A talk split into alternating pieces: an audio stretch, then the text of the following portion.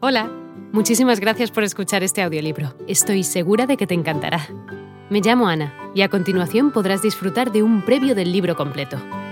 Si te gusta lo que escuchas podrás descargártelo completamente gratis desde mi web, www.escúchalo.online.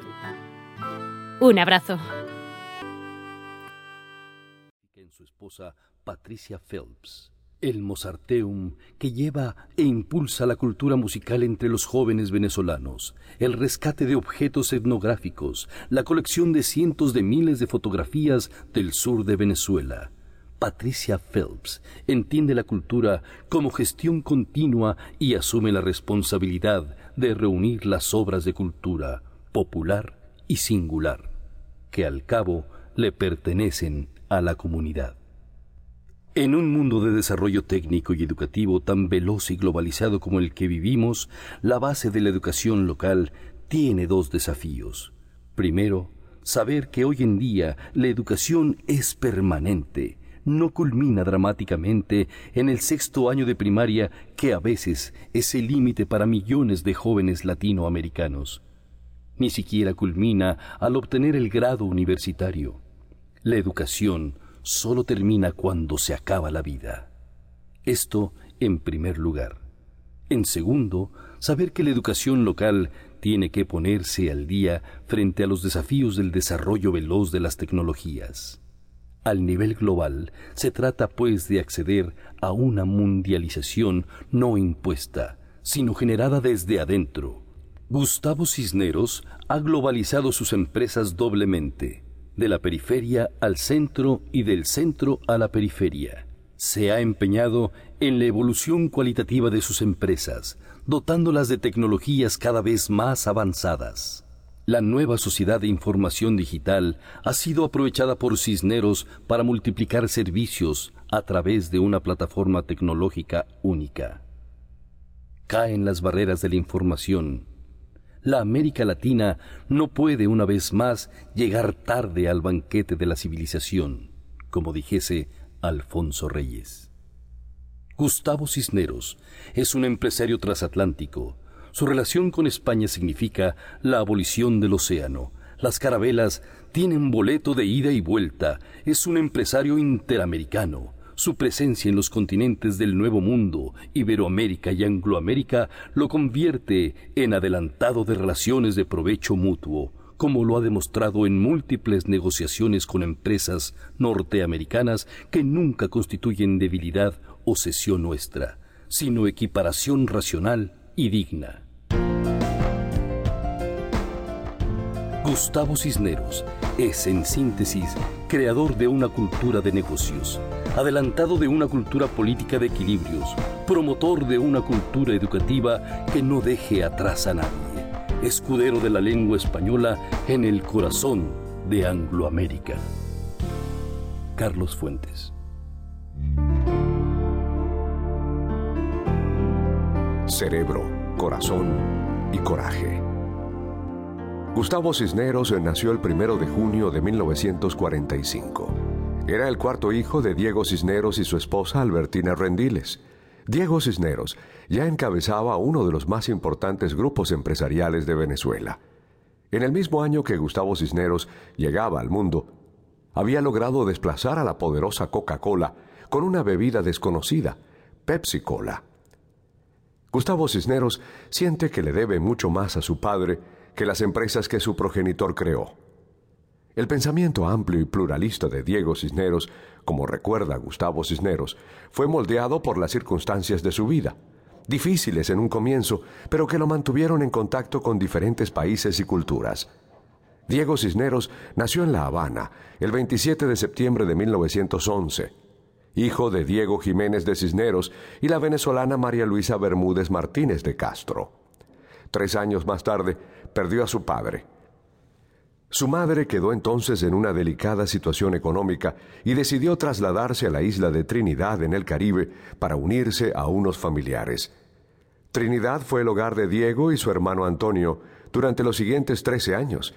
En ese entonces, la isla era un mundo aparte en el continente sudamericano.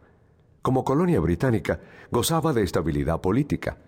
María Luisa inscribió a sus hijos en el St. Mary's College de la Orden Católica Irlandesa del Espíritu Santo.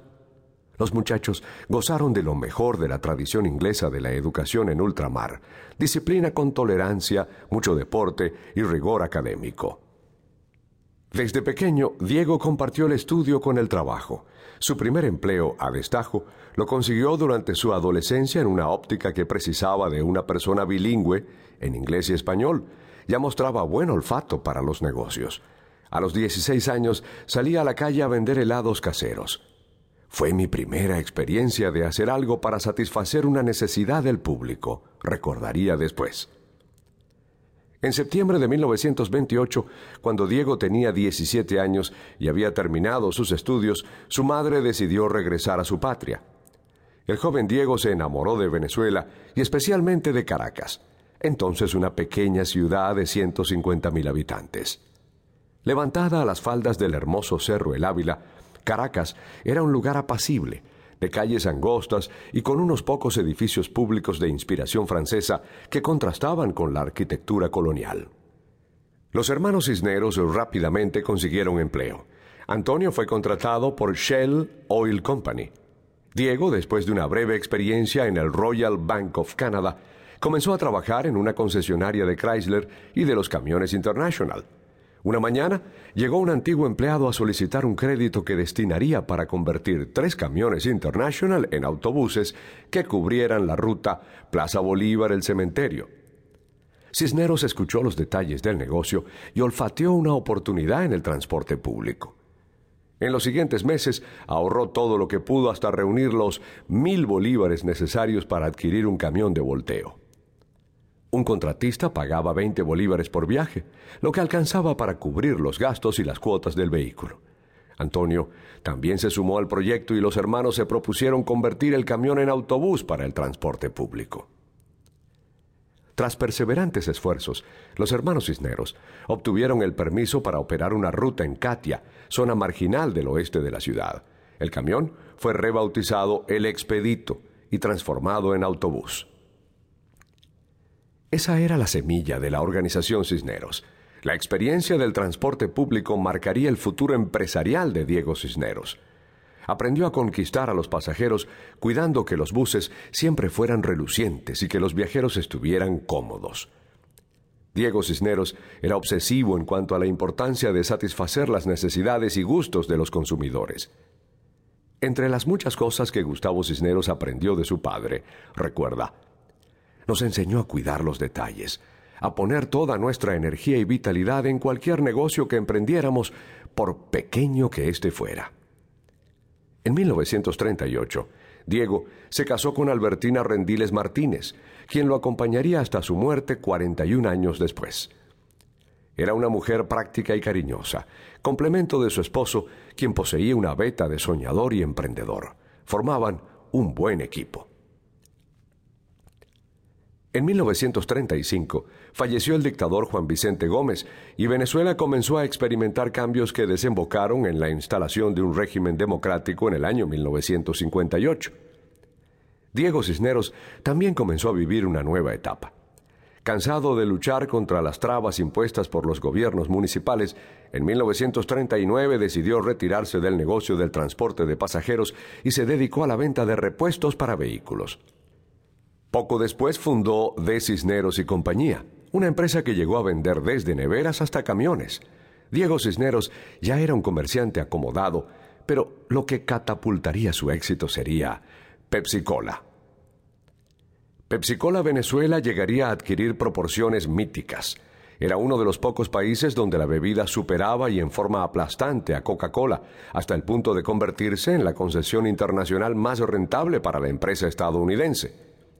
A sus empleados y especialmente a sus gerentes en la embotelladora y otros negocios, Diego Cisneros les exigía la misma pasión que él entregaba al trabajo. Solía decir, no se puede tener una empresa exitosa si no se poseen las tres C, cerebro, corazón y coraje. Consciente de que la clave del negocio del refresco es la distribución, diseñó una estrategia de marketing para garantizar que los productos siempre estuvieran disponibles y ante los consumidores. Y producto frío es producto vendido. eran dos de sus máximas. Además, instruía a sus vendedores a memorizar los cinco enunciados fundamentales de William Forsythe, un verdadero as de la mercadotecnia de la época. Quizá el más importante de estos era el tercero. En cada lugar donde se expende Pepsi Cola, rezaba el postulado, debe haber un anuncio fuera, otro dentro y un enfriador para mantener los envases frescos. De esta forma, Pepsi Cola... Hola de nuevo. No está mal para ser solo una pequeña muestra, ¿verdad? Si te ha llamado la atención, recuerda que encontrarás este audiolibro completo y gratis en www.escúchalo.online.